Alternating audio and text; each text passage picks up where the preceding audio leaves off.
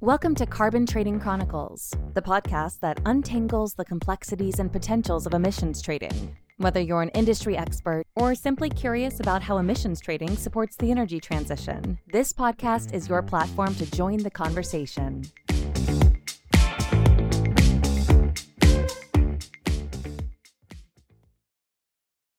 Welcome to Carbon Trading Chronicles. Excited because this is our sixth episode, and today we're going to focus on policy and price developments. It's exciting times, and I'm even more excited because today in the studio we have with us Frédéric Simon, uh, senior editor for Euractiv, and soon to join Carbon Pulse as head of EMEA. Hi, pleased to be here. Um, so yeah, we, are, we have a bit of exclusivity here to, to have you here. And also with us today is Brieuc uh, de Thier. I always have some problems with pronouncing French names. Pay attention, please. It's not a French name. It's a Belgian name. A Belgian name, even worse. Um, carbon emissions trader with a focus on, on France and the Francophone uh, countries and, Hi, and Belgium. and Belgium. Hi, Stefan. Thanks for having me.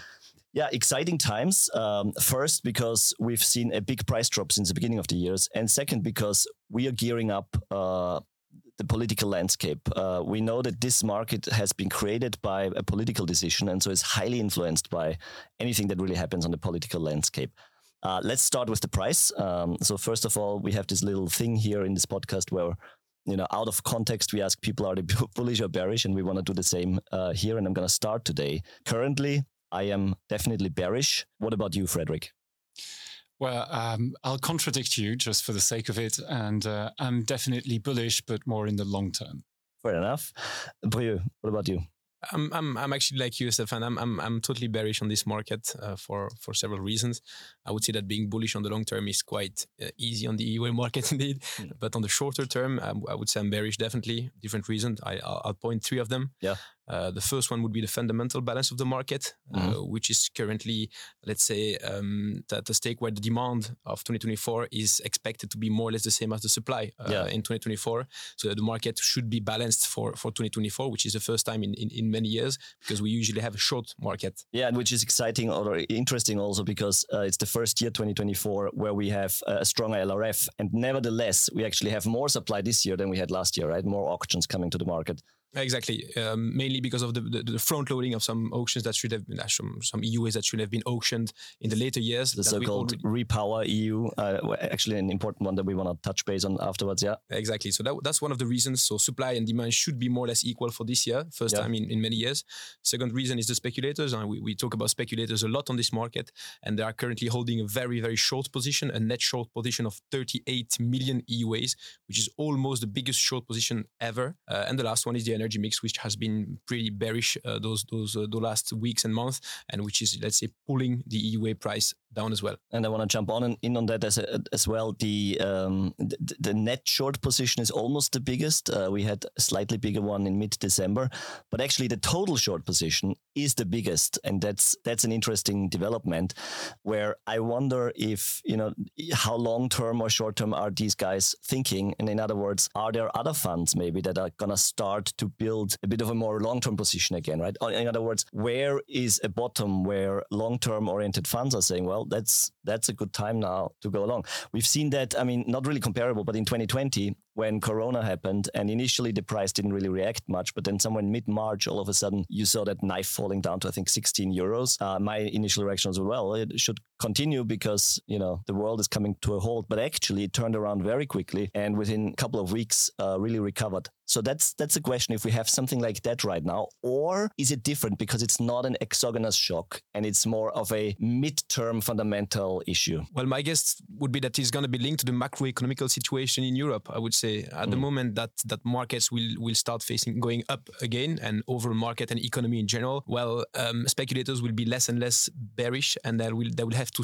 to, to start closing these short positions which might lead the market to go up and quite quickly because their their natural position is very big at the moment so they have to close it at some point. So i would say that on the short to long term i would say starting second part of 2024 we might see market going back up. At some point there will be this this shift right? And we're going to talk about it a bit more in detail uh, later when we also going to discuss potential market intervention, yes or no. Or but let's focus first a little bit on what's hot in policy, right? Let's let's discuss. Let's put it a little bit into perspective. What else is happening there on the EU climate policy? Uh, Frédéric, if you can give us a little bit, a couple of uh, ideas, what do you think is uh, key here? Right. So the big discussion in town uh, now around the European institutions is the target that is going to be adopted for 2040. The European Commission came up with a recommendation Mm-hmm. last week, so that's still pretty fresh. And the recommendation is 90% emissions reduction for 2040. So that's on the way to net zero sometime in the, before 2050. Yeah. Uh, that means essentially keeping the same pace of emissions reduction between now and 2030, which has been kept minus, uh, 55 for Yeah. 2030, Mhm. the whole Fit for 55 package, keeping the same pace of reduction to 2040, that would bring us to minus uh, 90%. It's only a recommendation Mhm. at this stage. There's no It has to- It has on the to table. go through the full uh, legislative process. yeah, it hasn't even started actually. Yeah, because this is Ah. uh, a lot of people got It's that. actually not a legislative proposal. It which is not yeah. exactly. A lot of people got that wrong. Mhm. The Commission only made a recommendation, and And this why is is some- that? Why didn't they, as usual, add a uh, legislative proposal? That's because they had to. There was a commitment that was made, I think, back in the Paris Agreement Mhm. that after the first stock take, and that happened at COP28 in Yeah. Dubai, the um, uh, the parties to the Paris Agreement should present uh, these midterm uh, emissions targets Uh-huh. six months after the stock take. All right. So it was not. I, I I was thinking maybe it has to do with the farmer protests outside. No. Well, it's also so- not political calculation because of uh, the elections and all of that. That maybe they wanted to push. Well, things a bit actually, they wanted to do that, so they had a choice. They Mhm. could have pushed it back a little bit Mhm. until the time which is closer to the election, Mhm. but they wanted to avoid that. ah yeah okay So the makes sense. choice that the commission made was okay, let's have this in February, which is sufficiently before the election so that this doesn't come polluting Yeah. the whole election debate. We're still in February, the election is in June. I don't think many people will be talking about the 2040 target uh, then.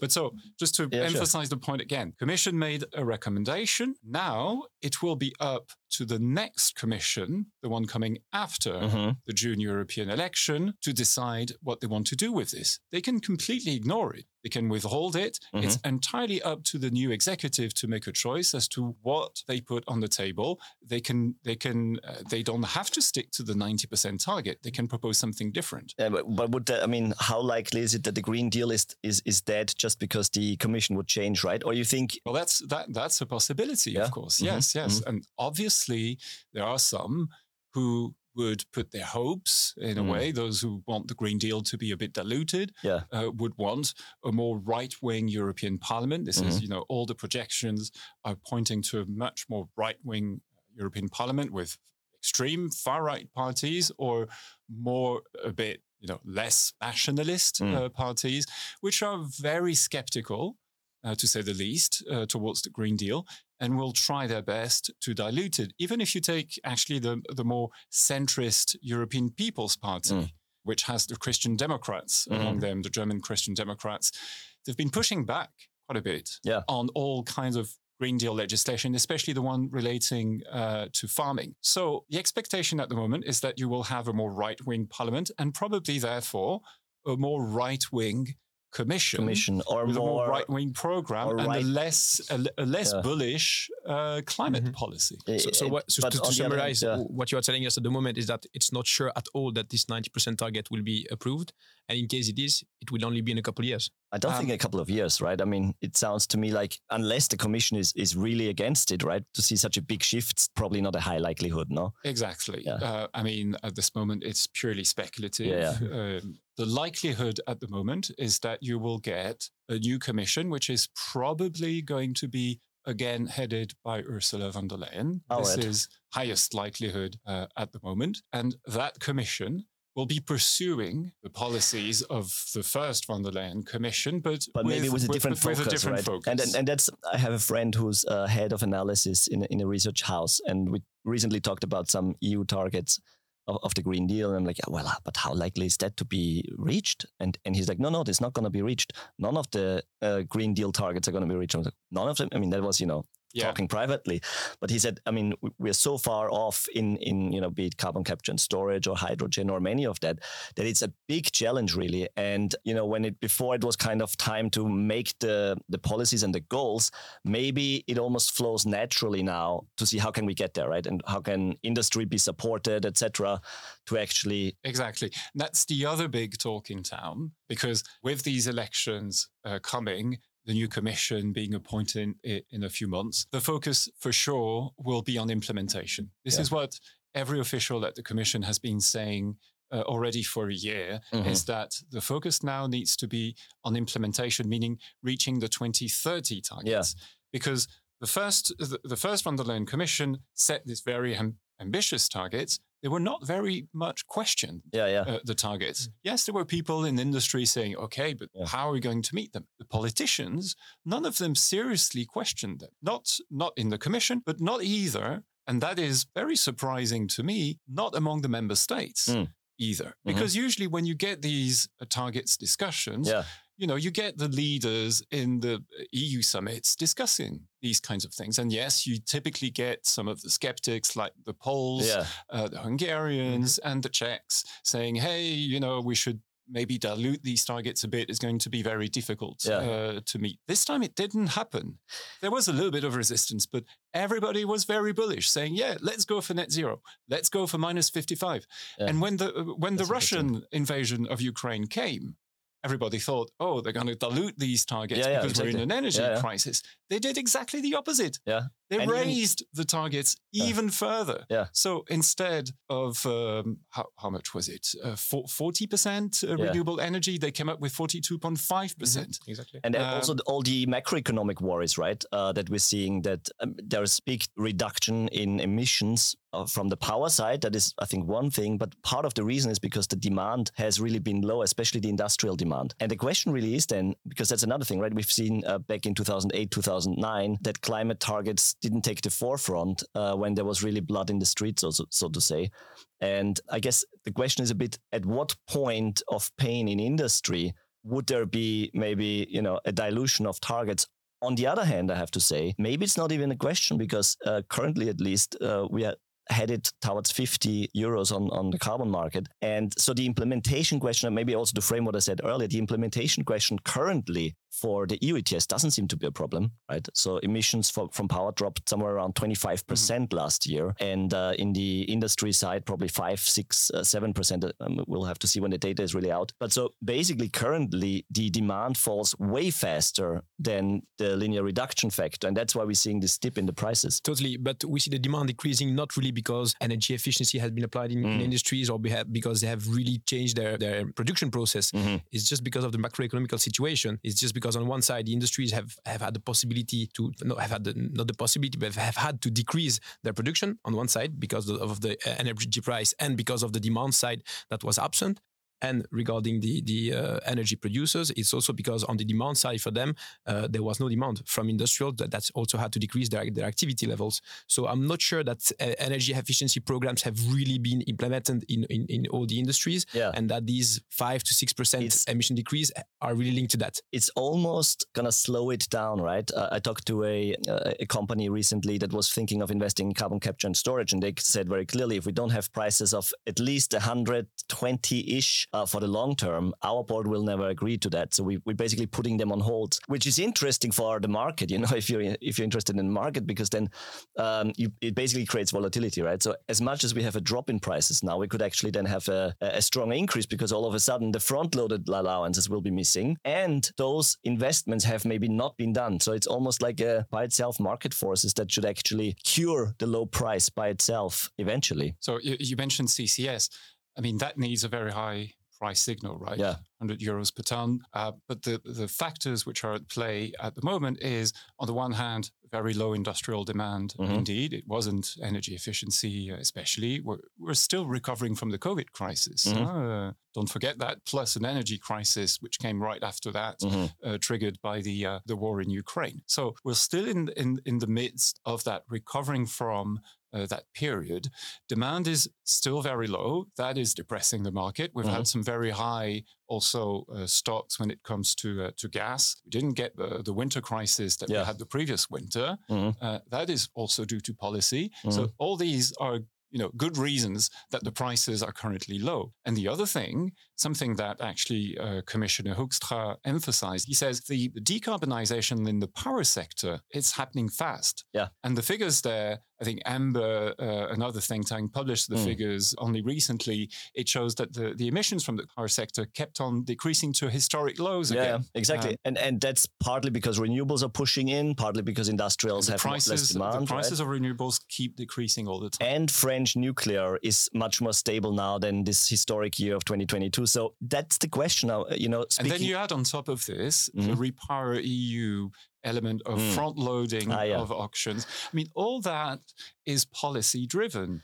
right? and so when the that's a, ETS was reformed, they decided to have these early auctions to front load Yeah. these uh, these allowances to give breathing space to uh, to European industry because at the time we were, we were still in the energy crisis, and what the policymakers were worried was that the prices were getting too high. yeah, and the, the the problem with that from a market standpoint is that Repower EU volumes front loading is based on they want to raise 200 uh, 20 20 billion billion. 20 billion euros right and so if you have a price of 100 that equals to 200 million but if you have a price of 50 on average that's 400 Yeah. and you know it exponentially increases so it's Exactly. um, and the more you withdraw, the more it depresses the prices. Exactly. So you So- need to withdraw even more. and on the other hand, it's it's a it's only a front loading, you could say. So in theory, it should you know rebalance it somehow. But that's really the big question, in my opinion. Mm-hmm. If normally I would say the market has just like the oil market, right? There's a saying that the cure to low prices are low prices because then rigs are closed and eventually the price comes back up. Similar here, right? Because investments will not be done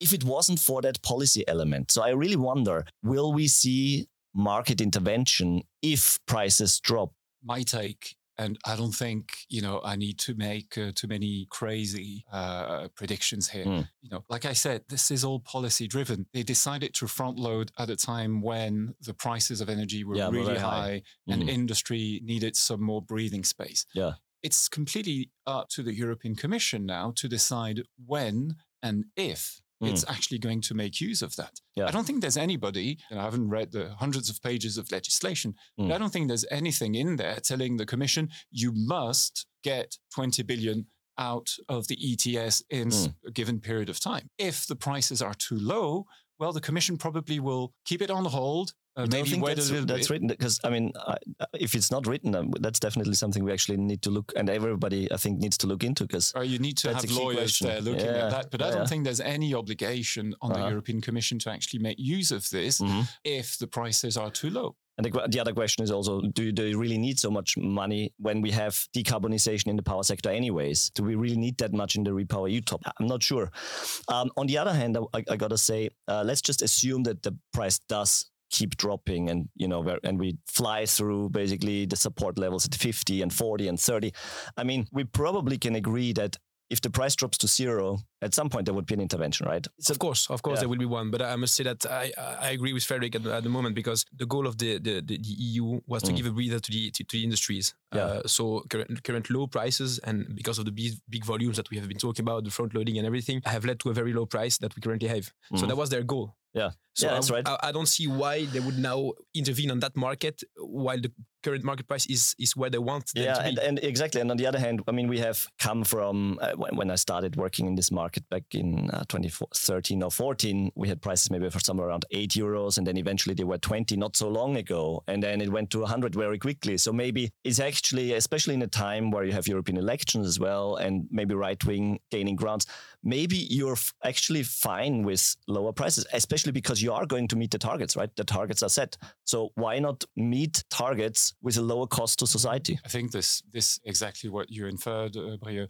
I think the prices now are where the policymakers want it to be. Mm. It's all happening now by design. And yes, there is a degree of political uncertainty Mhm. uh, because the election's coming up in June, and you don't, you never know what the new commission will decide uh, to do. But um, like I said, it's it's very unlikely that you're going to get a U-turn on carbon pricing policies or yeah. even on the Green Deal. They once Uh, asked an MEP, "What's a you know what is the what is a price that is too high?" And he said something uh, you know around hundred, maybe above hundred is too much. And they asked him, "What what is a price that is too low?" And he said something, "Well, I guess fifty euros would be is unlikely to be breached or something something it's, around it's a those." threshold. Yeah. So, I mean, remember the first time that the 50 euro threshold was crossed? I Mm. mean, it wasn't so long ago, huh? Yeah. uh, two, three years, something like maybe that. something like this. Mhm. And and when the prices got to 100, so that was that was last year, first time the prices got to 100. Um, I remember very distinctly. We were in 2021. The European Commission, we're in July 2021. The European Commission had just put forward its Fit for 55 package uh, of legislation. I spoke to a trader then Mhm. uh, from ICIS, and and he told me, well, with that minus 55%, which was the higher end of the bracket, uh, Mhm. remember they were hesitating between minus 50 or minus 55. Mhm. They chose minus five. Yeah. Um, that trader told me, okay, with minus 55 by 2030, that should bring us close to 100 by 2030 Mhm. As we get closer to 2030. That level was reached almost immediately, Yeah, yeah. like one or two years uh, Yeah. after. Um, so there was an immediate reaction to the policy signal hmm that was being sent um, back in back in the days. Now, if you try and project yourself Mm. to a, a world where the European Commission puts a legislative proposal this time Yeah. For minus 90% Mhm. by Yeah. 2040. What is the consequence of that? Well, there was predictions made by people at the London uh, Stock Exchange Group who said back then, when Mr. Hoekstra was being uh, interviewed in the uh, in the European Parliament, that this would send the prices of. UAs to 400. Well, Now my you can imagine that, but if the Commission now puts this proposal on the table, actual legislation, and sticks Uh-huh. to the 90% goal, which I believe is Uh-huh. what is going to happen, and it could happen quite soon, could be Mm. this year, could be next, but I don't think it will. Uh, they will wait for for that long. Well, you never know. The prices might cross the 100 uh, euro threshold pretty fast, pretty quickly, and and go you know, And- further than that. Well, And- and what, what I can tell you at the the- moment is yeah. that my, my clients and all the industries are very, very, very happy with current low prices and that Yeah. they're happy that the EU is not doing anything to intervene and to keep these prices higher. So exactly. May- maybe as a takeaway, we can almost say uh, it's unlikely or even very unlikely that we see a market intervention at these levels, right? Eventually it would maybe happen, but I have my doubts even that at 40 euros we would see too much about it. Maybe a headline here or there, maybe something, someone calling for speculators getting out of the market or, or something to be changed about this repower EU. But real market intervention is probably not really the, for now at least, the thing to watch when, when it comes to the bottom. Uh, or the potential bottom. There's always the market stability reserve, right? Yeah, even though it's it's uh, outperformed with those strong drops in, in demand, really the twenty five percent drop in at the same time, you know, it, it cannot currently at least keep pace with it. But uh, what I want to say is, I think rather than this, the question really is where does the power price go? Because if the power price currently keeps falling in line with carbon, if uh, the power price and gas etc. would not do that, but if they would actually uh, you know recover, uh, then all of a sudden you would maybe have positive spreads for lignite and well, lignite is still almost uh, positive, but especially for hard coal and fossil generation in, in, in general. And so that could be one signal when if, if this happens, well, for example, if there's, I don't know, outages in the French nuclears, etc., anything that can really stabilize the power price would mean that the uh, spreads would recover, and that could basically make the market to bottom out. And another thing is what you, what you just mentioned. If if long term speculation is basically saying, well, this is a, a great price to enter. I mean, where do I have commodities where uh, I'm at 50? I know it's going to go back to 100, right? It's al- almost a certainty. Uh, in the next two three years, it's not such a bad return, right? So the question is, of course, who th- you know who thinks so long term? You know, I know the funds are always saying of themselves, oh, we are very long term, and then it turns out they're closing the positions every quarter, but that's really that's that, that's really a key element. It's very hard to put our uh, fingers on because it's more sentiment driven or psychology driven than actually fundamentally driven. Yeah, and, th- and that's also one of, of, the reasons why I really doubt that there might be a market intervention is because all indications for 2025 and 2026 especially show that market will go up again, especially with the big free allocation cut in 2026, mm-hmm. um, with a much higher demand on the secondary market will bring the EUA price much higher than it is now. So I'm not sure there would be an intervention, knowing that it will naturally go up in the coming years. I think uh, those are good last words. Thank you very much, everyone, for joining, and thank you, everyone, uh, for listening in. And this concludes our episode. Thank you. Thank you, Stefan. Thank you, Ferry.